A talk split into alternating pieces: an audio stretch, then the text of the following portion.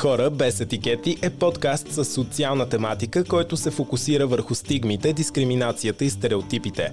Подкастът се осъществява по проект Хора отвъд етикетите на Гьоте Институт България. Аз съм Росен Цаковски, а заедно с мен е Диляна Стоянова. Всеки понеделник ще ви срещаме с хора от различни социални групи – жени, роми, хора с увреждания и представители на ЛГБТ и общността. С тях ще се опитаме да вникнем в причините за стигматизацията и да потърсим възможните решения. В света, след пандемията от COVID-19, разделението в обществото предизвика голяма социална пропаст между отделните хора – Пандемията доведе до разкриването на дълбоки дискриминационни модели, които дълго време бяха потискани в България. В рамките на 10 епизода с нашите гости ще разгледаме етикетите като инструмент за манипулация и насилие. Останете с нас, за да чуете необикновените истории на обикновените хора, без етикети.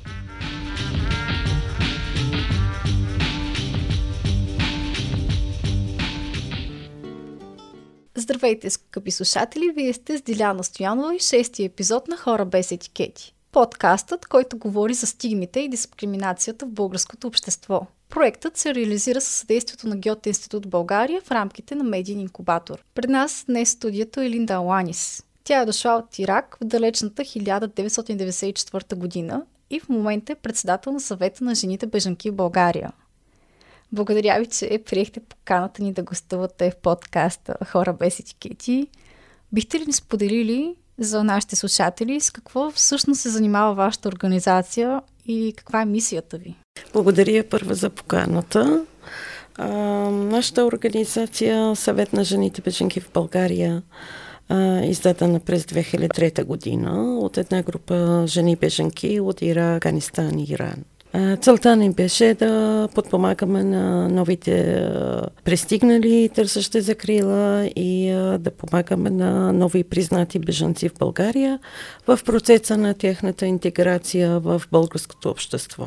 Почти тази година ще навършаме 19 години е, с нашата работа с бежанците и е, работим в е, две-три сфери. Е, една от сферите, които работим, една от дейностите е хуманитарната дейност. Е, която осигурявам на бежанците, търсещи закрила лица с хуманитарната помощ, която получаваме като дарения чрез нашите кампании от българското общество. Почти 90% от нашите дарения са от цяла България и някъде около 10% от чуждестранни хора, живеещи в България.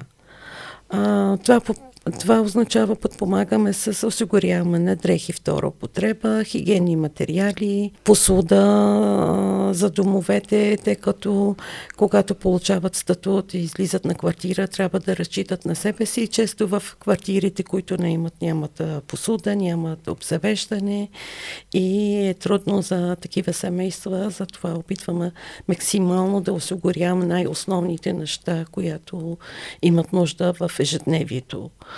А, и така разчитаме на, на даренията от, е, от хората. А другата по-важна дейност, която имаме, имаме информационен консултативен център, която срещаме с бежанци и търсещи закрила всеки ден. А, осигуряваме нали, консултации, предоставяме, придружавам до различни институции, до, до здравните е, служби а, и осигурявам за с превод а, на тези хора. А, не само в, а, при лекари, когато имат нужда в а, държавни институции, като общините, като дирекция миграция за извадане на нови документи а, почти всяка а, ежедневието, всяка нужда на всеки един българин а, живее в България, нуждите от институции или работа, или а, ние подпомагаме за тези стъпки за, за, за тях. Същото нещо, което правим, а, особено за жените, е а, подготвяме някакво обучение за тях – за правата, задължения, правата в а, здравната сфера, сфера в а, образование, а, по заетост, а, предоставяме информация да могат а, да преценят и да вземат решения за, за живота им в България. Също така работим много силно в е, осигуряваме информация за насилие, основана на пола и възраст. А, поне да знаят, че в България има закон защитава жените тъй като в страните на происхода на тези хора често нямат такъв закон и нямат а, институти, не се интересуват от, от насилието върху жените в техните страни. Затова така осигуряваме, нали, предоставяме информация, че в България е различно и трябва да живеят по законите на новата държава, новата роднина, родина, която те ще живеят и да могат да защитават и да знаят, ако има такъв случай към кого да, да могат да, да обърнат. Също така работим с младежи, а, непълнолетните момчета, защото те точно по тая възраст могат да поемат информация, да знаят за тези неща, да не станат в бъдещето, когато прастат, да не стават насилници, да, да знаят, че жените имат права. Много интересни теми засегнате. Така... Ще обърнем внимание на повечето от тях след да. малко, но първо чисто статистически имате ли информация колко на брой бежанци се обръщат към вас месечно или годишно? Приблизително число. Ми, а, месечно най-малката а, бройка, която минава е 250 лева, поня... а, 250 а, души, извинявам се, понякога а, до 300 души на месец минават в нашата организация. За 2020 година сме работили индивидуално а, с 1300 търсещи закрила беженци в България, е, които са дошли в нашия организация, търсили помощ. А, тези хора, някои от тях а, са минали 2-3 пъти месечно или 5-6 пъти за година и зависи нуждите и а, и така посещават нашата организация. Вие сте неправителствена организация. Споменахте, че разчитате и на помощ от доброволци, както и от хора, които даряват безвъзмезно. А имате ли наблюдение върху ролята на държавата и какво всъщност правят държавните институции по този казус с миграцията и бежанците? Успява ли държавата да се справи да осигури закрила на търсещите убежище лица? А, вижте, във всяка страна, която приема бежанците и мигранти, винаги има предизвикателства. Понякога винаги а, опитват се нали, максимално да се оправят а, нещата, но а, е различно от а, профила на бежанците или мигранти, които идват в страната. Когато а, един човек, мигрант, влиза да търси убежище в България, подава молба за закрила в а, България и а, го настаняват в центрове в, към Държавната агенция за бежанците, осигуряват му а, послон, а, нали, стая, храна му осигуряват. А, докато минават а, процедурата за признаването дали този човек е бежанец или не. А, след като получава статут на бежанец или хуманитарен статут, в срок на 14 дни трябва да напусна Държавната агенция приемателни центрове а, и да намери квартира и да бъда да живея в живота на един български гражданин, да разчита на себе си, да, а, да може да се оправи да, и да грижа за семейството.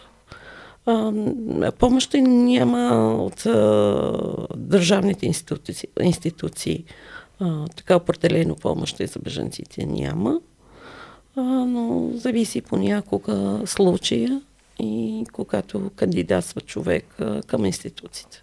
Вие споменахте за един бюрократичен процес, смея да го нарека, с подаване на документи. Всъщност те как ги попълват при условие, че не владеят родния език? Какви административни спънки срещат по пътя си бежанците, които търсят точно това убежище и какво може да се направи в този процес да се улесни възможно най-много тази процедура по придобиване на статут на бежанец? Когато той търсиш закрила и настане в Държавната агенция за бежанци приемателни центрове, той пише молбите на собствен език на, на происход. А там има преводачи, които превеждат тези документи а, и така улесняват а, нещата, когато са настанени там. Но когато вече получават а, статут, излизат на квартира, в институции няма преводачи, няма никаква помощ от там и това разчитат на неправителствени организации, които идват при нас и ние придружаваме ги. Както в нашата организация имаме социални работници, имаме културни медиатори, които говорят езика на, на беженците, които идват при нас. И така придружаваме. Е, с тях попълваме документи нали, и подаваме молбите към институциите. Иначе те сами няма как да се оправят. А успяват ли се Успяват ли после да се интегрират в българското общество? Има ли стратегия за интеграция на национално или европейско ниво, която да успява да подпомогне тези хора? А България преди години беше един пример в европейски страни. Имахме национална програма за интеграция, която последната програма приключи 31 декември 2013 година. А, след това вече а, нещата се промениха. А, има някаква стратегия, обаче не работи тази стратегия и, и няма от държавната, държавните институции няма такъв а, механизъм да може да помага на хората да се интегрират по-бързо в българското общество, да, да знаят към кого да обърнат. А, затова а, те, те разчитат единството след направителствени организации. А всъщност има един стереотип в българското общество, че тези хора нямат желание да се интегрират. Вие като човек, който работи с тях и има постоянно някакъв контакт, с какви наблюдения сте?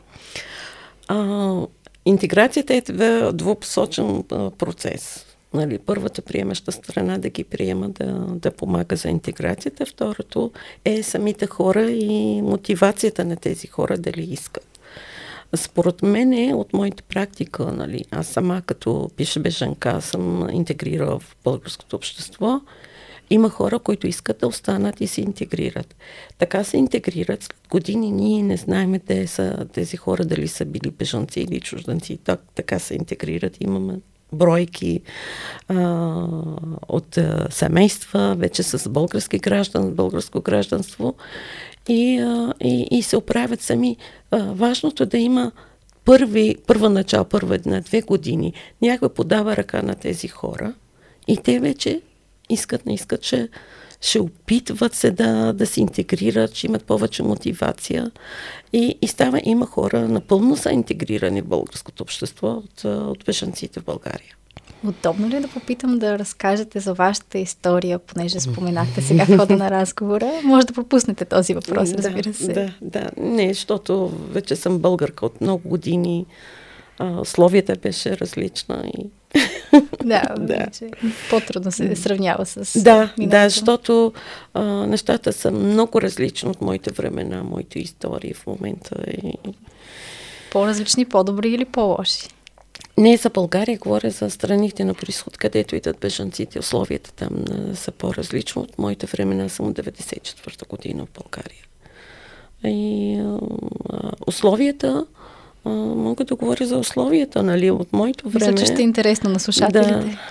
А, на моето време, когато пристигнах, а, първото нещо беше а, нямаше така бързо да, за, да връчат решение за статут дали човек е беженец е прият като беженец или не.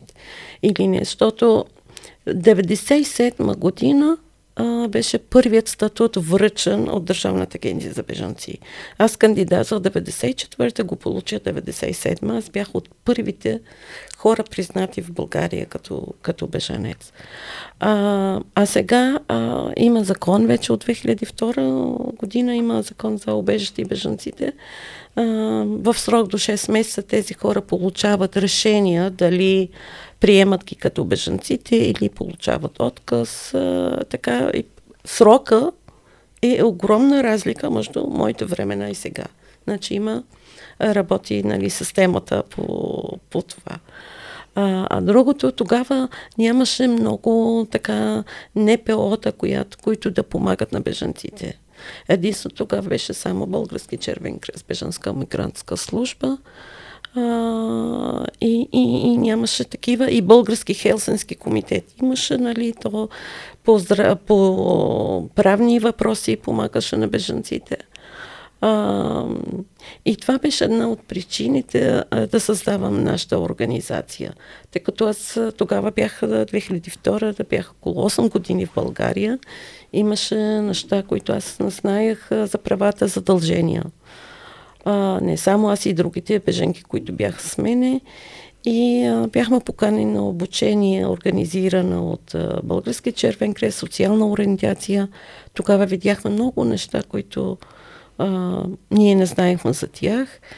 И, а, и мислихме да създаваме така организация, която осигурява поне езика, може да продължаваме с тях до институции и, и да помагаме на, на тези хора а, в а, нали, в живота. Имаш, има много такива одобрени неща. Нали. На моето време нямаше приемателни центрове. А, сега вече има в София три приемателни центрове, в Овче купол, Военна рампа и Враждебна. Има в село Баня, Нова Загора. Има най-големия център в Харманли. Има места, където да бъдат настанени бъжанците. Но единственото, което ми, ми липсва, а, беше обработвана тая национална програма за интеграция. Та беше малка, недостатъчна, но а, имаше добри резултати. Аз до сега срещам бежанци, които са включени в тогавашна програма за интеграция и са интегрирани и благодаря на тези курсове по български, която, които бяха осигурени професионални курсове. Те имаха вече дипломи с сертификати за, за работа, създадоха бизнес и работят, разчитат на себе си. Беше много добра за, за бежанците. И това след 2013 година, когато приключи, няма друга програма, а, за интеграцията на беженците, който е един минус, а, който много ми боли, когато знае нещо обработено добре и в средата, нали, нещо спира и, и загубиш всичко, цялата работа с това. А имате ли информация дали въобще се работи по процес на подновяване, пренаписване, актуализиране на тази стратегия? Понеже по вашите думи наистина е бил един работещ механизъм. Да, да. Ами, опитват се от години да работят. Има една програма ли наред. В момента не се сещам как Няма се казва. Проблем. Но има работят, но е, мисля, че не е достатъчно. И не, не работи. Има една програма, но не работи. Не работи. Да. Съжалявам да. да го чуя. Не мога да кажа по точност, колкото знам, че тая програма направена за определения група беженци, които идват при заселване, които България ги избира и за една малка а, бройка, а, които разчитат на общините за изпълняването на, на интеграция, но това трябва да потвърда да а, така информацията. Няма проблем. Може, Важното е, че се работи, макар и с малки крачки. Да. А, през 2020 година, т.е. преди две години, Българската платформа за международно развитие, друга организация, представи доклад, който проследява на гласите на българското общество спрямо бежанците и мигрантите. И от данните става ясно, че за повече от половината от анкетираните образът на бежанеца е предимно негативно, негативно тъждествен. Според вас, къде се крие, в кое се корени причината за това явление и кое поражда предразсъдъците и стереотипите? Как може да се борим с тях? Така, образът на беженеца общо в България е негатив. Уви. Но проблема е, че тези хора, които са анкетирани, голяма част от тях никога не са срещнали беженец. Обаче често в 2013 година, когато стана така голяма бройка кризата в Сирия, много от медиите писаха много негативни неща към бежанците. И, и това вкара бежанците, нали, и, и не истинска информация. Писаха, че един бежанец, например, получава 1100 лева а, за един месец, които няма такова нещо. Никога не е имало беженец да получи такава сума от, от държава, българската държава. И така това не е точна информация, не е правилна информация, предоставяха в медиите, в вестници, телевизия, в интернет, навсякъде. И хората нали, разчитат им за информацията от медиите. И това беше много малка бройка от медиите, които нали, имаха позитивно към бежанците, но повече бяха информация беше негативна към бежанците. А от тези анкетирани, ако питаш, никой от тях не е срещал беженец, не е видял беженец. Аз бях в една, една среща по това период кризата а, и хора, нали, българи институции беше. И последно, и аз имах изказване, нали, като бежанка. И всички чудиха, първо, че, го, че са жена, бежанка говори. А, и казаха, наистина никога не сме срещали бежанец. Ние не знаехме. Даже един я каза, ох, те говорят като нас, мислят като нас. А, и аз се чудих тогава за тая информация, какво са мислили за нас, нали? Че ние говорим като тях, мислим за тях, явно някакви извънземни. Голяма изненада сте били наистина. да. И затова липсата на информация, липсата, ако знаят историята на един беженец, когато говорим беженец, не само една това е дума, не е това цифра. Това човош, че, че, човешки живот. То, то човек, който говорим, има семейство, има роднини, има, имал работа, има, има всичко. Изведнъж остава без нищо и остава в, успява да избяга, а, да оцелея и да, да осигурява сигурно живот за децата му, да не живее тежи, негов живот. А това са съдби, това са история става за, за книги. Защото толкова са смели тези хора, които избягат, рискуват живота, рискуват всичко, за да могат да живеят в нормален живот. Ако беженците бяха а, толкова лоши, те ще да останат там, нямаше да излизат. И те избягат от лошото, което имат там, които посрещат всеки Божи ден в тези страни.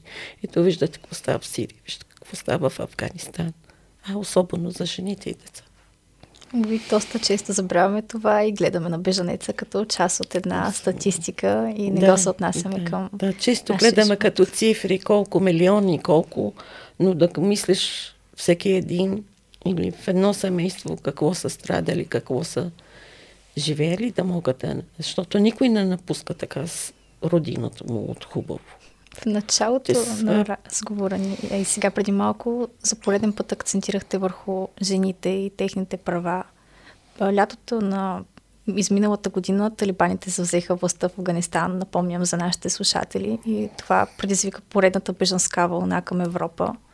Малко след узурпирането на властта, талибаните отново въведоха серия от закони и разпореждания, като най-ощетени са отново жените и ограниченията, които се върнаха спрямо последния път, когато талибаните завзеха властта, като забрана за посещение на учебно заведение след определена възраст или носене на хиджаб. В момента репресират тази общност. Успяха ли западните сили да реагират срещу репресиите на жените и всъщност тези жени, които идват в Афганистан, от Афганистан в България или в други държави, споделят ли как се чувстват и какви мерки има спрямо тях? В момента, които аз съм срещала с бежанците от Афганистан а, не са дошли от сегашните проблеми. Да избягаш от Афганистан, да стигнеш до България е дълъг път. То не е да купуваш самолет, билет за самолет да можеш да пътуваш. То трябва да минаваш от различни а, граници. То от Афганистан до Иран, от Иран до Турция, от Турция до, до България. Това е дълъг път и настава за един-два дни. Пътуват от едно място до другото, докато намерят път да осигуряват, то отиват месеци. И с това хора, които аз съм срещнала от Афганистан, бежанците, те са били, излязали, напуснали страната преди това и, и това сега успяли да стигнат в България. Но получаваме така информация от а, семейства, които са тук, имат роднини в Афганистан. А, повярвай, всеки път говорим, е, аз гледам да не говоря по тема, да не питам, защото емоциите са много силни, съсълзат очите и не могат да говорят. А, наистина нещата там не върват към добре. И особено за жените. Едната вика, още в началото говорих с нея, вика, дъщеря ми е лекар. Вика, цялата седмица не могат да излизат от къща да купуват елементарни неща за храна. За... Тя има две деца. И повече не можах да я питам, повече, защото много разстрои жената. И вика, аз не мога да спа от тогава, защото не знам как се оправи дъщеря ми с внуците ми. Да.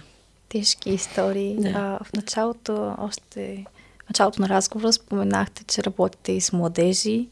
Как всъщност се работи с тази група, която знам, че е по-трудно дори и за немигранти? Да, винаги тая възраст, нали, за нашите деца, които ги гледаме, тая възраст е трудна. А, но винаги човека намира начини. Понякога не та, нали, искат да се научават нови неща, да продължават. Някои нали, имат някакъв цел, имат роднини в други европейски страни и гледат да напускат а, страната. Там много е трудно, тъй като последни години от младежи, които идват от тези страни, често са неграмотни. От войните, от всичко това, а, родители не, не ги изпращат до училищата за образование, защото от гледна, гледна точка на се страхуват по пътя дали ще бъдат убити. Или докато са в училище, някакъв атентат ще стане, ще бъдат а, убити там. И това, това за мен е много негативно и много ми е тъжно, като виждам млади хора неграмотни. И трябва така от началото започвам с тях с обикновени разговори по теми, различни теми. Особено за образование много а, гледаме да говорим с тях за образование, защото това е бъдещето на тези хора, ако искат нали, да, да се продължават да живеят нормално, да имат добре работа, да могат да разчитат на себе си единственото чрез образование. И това не винаги насочваме бежанците, младите хора, не само за момчета и на момичета. А, повече а, гледаме да работим с тях по тази сфера към образование. Аз винаги го казвам и, и ще го казвам до края на живота ми, че на една жена оръжието да може да се оправи живота е образование да може да нали, човек защитава себе си с оръжие, а жената може да защитава себе си чрез образование, образована, може да разчита на себе си, може да намира работа да работи и няма да бъде зависима от, от други хора. И това и дава една сила, една сигурност, една доверие в себе си да може да се, да се оправи. И аз винаги мисля, ако аз не бях образована в моята страна, щеше ми много, много по-трудно да се интегрирам в една друга, друга страна и да мога да разчитам на себе си и да гледам, да гледам семейството. Затова гледаме нали, основно да хвърляме за върху окоръжаваме, гледаме да ги мотивирам по различни начини към образование и заетост. Като една жена се съгласявам с вас и всъщност тези хора, семейства, също идват от държави, където имат малко по-различен начин на мислене. Има ли жени, които се обръщат към вас поради факта, че мъжът им примерно ги спира да посещават тези образователни курсове или подобни казуси? Обръщат към нас, когато вече разбират, че в семейство има някакъв вид насилие. Често насилията по закони, по български закони, те, според тях това не е насилие. Приемат го за нормално. Като нормално. Като възпитание на жената. А, и затова ние гледаме нали, от началото да осигурявам такава обучение на тях по насилие, по, по, по правата, нали, къде може да, а, когато има такъв случай, а, към кого да обърна. Или ако знае, че има такъв случай, как тя да, реагира. А, и затова ние отнема понякога години, да му, докато жената възприема новото. Защото тя родена, аз казвам, тя кърмана на това, че да я биеш, да, това не, не си ли това възпитание на жената. И трябва дълго време да работим с тях да приемат новото. И накрая, да, има, имали сме случаи от 19 годишни ни работа, понякога сме работили 4-5 години с а, жената, докато, защото крайна случай тя сама трябва да взема решение на живота и какво да прави. И сме успя, успяли а, да, да помагаме в такива случаи. Надявам се все повече жени да проявят смелост и да се обърнат към вас за помощ при нужда. И всъщност относно вашата дейност, в момента в най-голямата платформа за доброволческа дейност, Time Heroes, има публикувани от вашата организация няколко инициативи, свързани с помощ на бежанците. Откликват ли достатъчно доброволци на тези каузи и склонен ли е българина да помогне на хора, които идват от други държави? Ми, българите са склонни да помагат на други хора. А, аз го казах, нали, а, имиджа на бежанец а, е негативен, но за мен лично, чрез моята работа, а, в медиите говорят негативно, негативно, но аз казах 90% от нашите дарения от български граждани, но цяла България по, по куриерски фирми ни изпращат а, даренията. Но наистина те, те помагат. За нашата, нашата компания за доброволци имаше интерес много, но 30 доброволци имаме, които идват и са в нашия склад за раздаването на помощи. А, има, които почти всяка седмица идват, има през на, седми, на месеца два пъти идват, зависи възможностите на доброволци. А, да, идват и ни, ни помагат и срещат женеци и, и става една комуникация с тях и, и така вече нали, нещата са, се променят. И споменаха точно тази лична комуникация. Ови, поради пандемията малко бяха дистанцирани хората помежду си заради здравните условия. В момента света продължава да бъде разтърсен от коронавирус 19. С какви трудности се сблъскаха бежанците по време на корона кризата? Какво отношение имаше пандемията към тях? Ми, а, като че ли повече короната удари бежанците. По-силно. А, по-силно, да, защото които бяха интегрирани, имаха работа, изведнъж в началото 2020 20 година беше, изведнъж а, загубиха работа. Затвориха, нали, всички магазини, основно да разчитат да работят в ресторанско, нали, такава сфера. И изведнъж загуба на, на работа. След загуба на работа не могат да плащат найем, не могат да се оправят. И първите хора, които паднаха в огромната криза, обърнаха към нас. Даже имаше семейство, които пет години не бяха идвали при нас за помощ толкова бяха интегрирани и се оправиха в живота, изведнъж загубиха отново всичко. А, това говорим за хора, които са на външни адреси. Изолация стана на, на търсещи за скрила в е, центрове, а, защото нямаше достъп до други хора да влизат там, да я помагат. А, поради, нали, в началото беше изолация, беше огромна първите в началото на 2020 година в програмата и нямаха никакви достъп до никъде и те не могат да слизат. А, беше една огромна така трудност намериха тези хора. А, спряха на там курсовете по български язик, защото не могат да събират. А за децата в училищата, след спирането, после онлайн обучение, те нямат устройства да могат. Няма интернет, нямаше. И в началото беше огромна, много трудна задача за тях да могат да се оправят, но колкото можеха по правилата от Държавната агенция за бежанци опитваха да, да помагат. Но условията беше не само за тях, но цяла българска, нали, цяла държава така беше ситуацията. И след като се върнаха нещата малко по малко, те започнаха, те хора се върнаха на работа, някои от тях. Някои разчитаха на помощта от роднините от чужбина да могат да се оправят.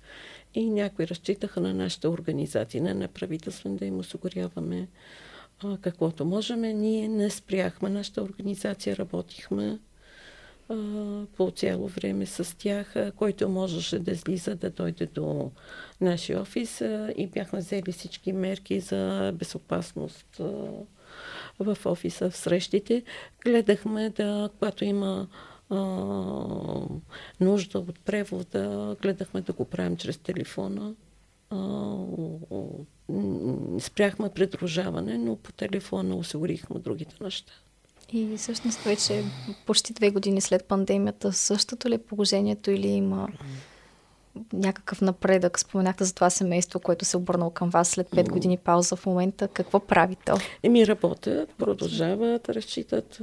То само 2020 година дойдоха след това, нали, като се върна, нали, начин на живот, работа, се върна на работа. Се върнаха на работа, започват разчитат на себе си отново а, пазат. А, ние, които какво правихме, тъй като нямаше много информация заради корона в, в беженската общност, създадохме една група затворена.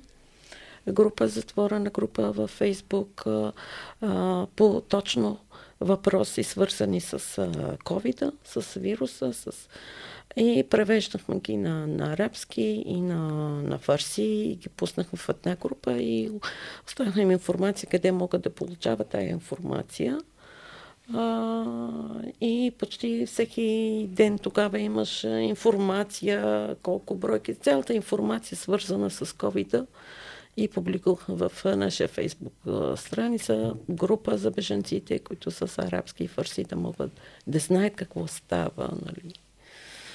Това е информация. Една полезна мярка, смея да кажа. И понеже да. вървим към края на нашия разговор, за съжаление, за финал един въпрос, който вярвам, че вълнува и слушателите. С какви етикети трябва да се борят бежанците у нас? С какви етикети сте се борили самата вие в началото? Споменахте, че под... някои възприемат бежанците като извънземни, едва ли не. О, борбата беше на мене амарези етикета бежанец, да кажа бежанец. Не знам каква дума може да ползва, да, да, да, да знаят малко е по-различен, но а, това негативното към бежанец да няма. А, и се бориме много да казваме себе си какви сме. И понякога зависи от нас как представяме като личност, като хора, като отношение към другите, как приемаме ние другите. И тези неща, които ако ги няма определено негативната, а, негативният етикет към бежанеца, а, нямаше да има проблем. Това беше нашият разговор с Линда Ланис, председател на съвета на жените бежанки в България и активист за правата на бежанците. Благодаря ви, че бяхте с шестото издание на Хора без етикети подкастът, който говори за маргинализираните общности в България. Останете с нас и следващата седмица, когато зад микрофона ще застане колегата Росен Цаковски с поредния интригуващ събеседник. До скоро!